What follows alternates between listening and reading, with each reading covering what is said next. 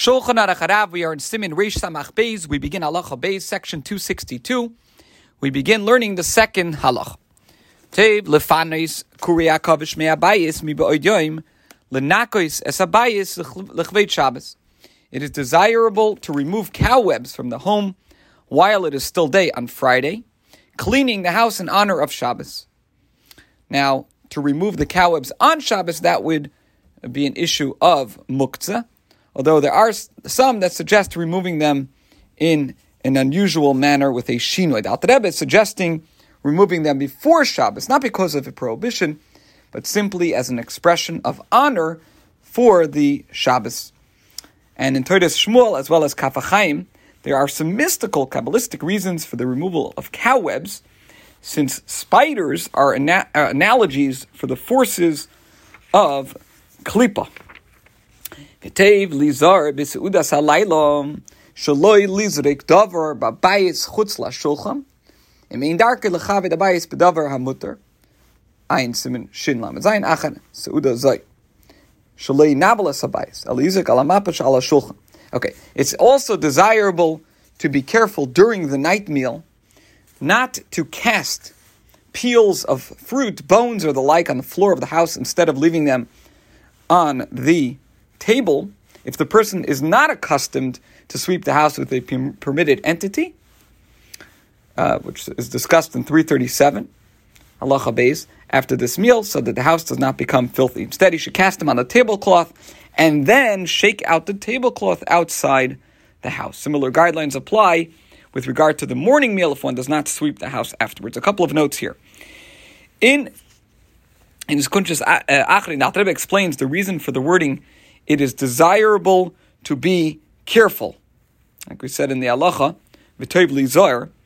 So the Magen Avram says that in a place where it is not customary to sweep the floor, it's forbidden to throw the refuse, the garbage on the floor. The Alter Rebbe says that his choice of wording is based on the Ramah and his source, the Mahari Weil, who did not state that casting refuse on the floor is forbidden. Moreover, as support for his ruling that there's no actual prohibition, the Alter Rebbe cites a narrative from the Talmud which relates that Rav Sheshes would cast date pits on the floor of a home.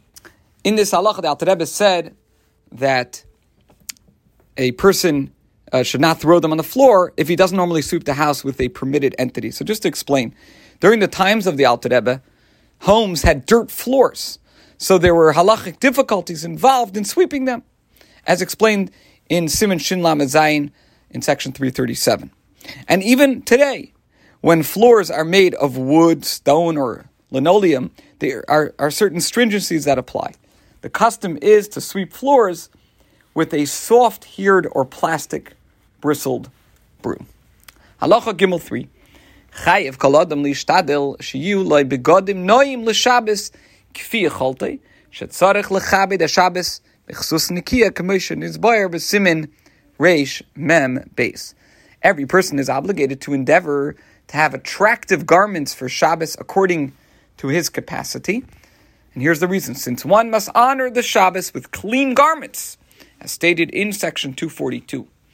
Also, with Divrei Kabbalah, in the prophetic tradition, Nemar, B'chibaditoi, Me'ases, Dirachecha, V'darshu Chachamim, B'chibaditoi, Shelo Yehei, Malbushcha Shel Shabbos, Kemalbushcha Shel Chil, Shiachlifenu Bi'acher, Shuno Mimenu, Shamalbush Nikra Kaved, Shemchabed Adam.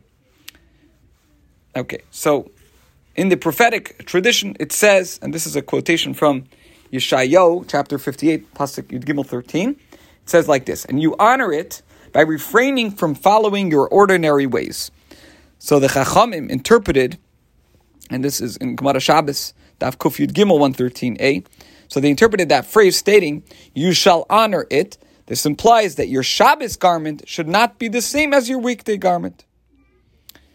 And the Alter Rebbe says in section 301 that wearing unique Shabbos garments will remi- remind a person of the holiness of the day and thus prevent him from desecrating it. And the Kaf HaChaim mentions that one should wear Shabbos clothing even when he is forced to spend Shabbos among non-Jews. The Magen Avram says that even during the week of mourning on Shabbos, if someone's in the week of mourning of Shiva, on Shabbos one should wear his Shabbos clothing.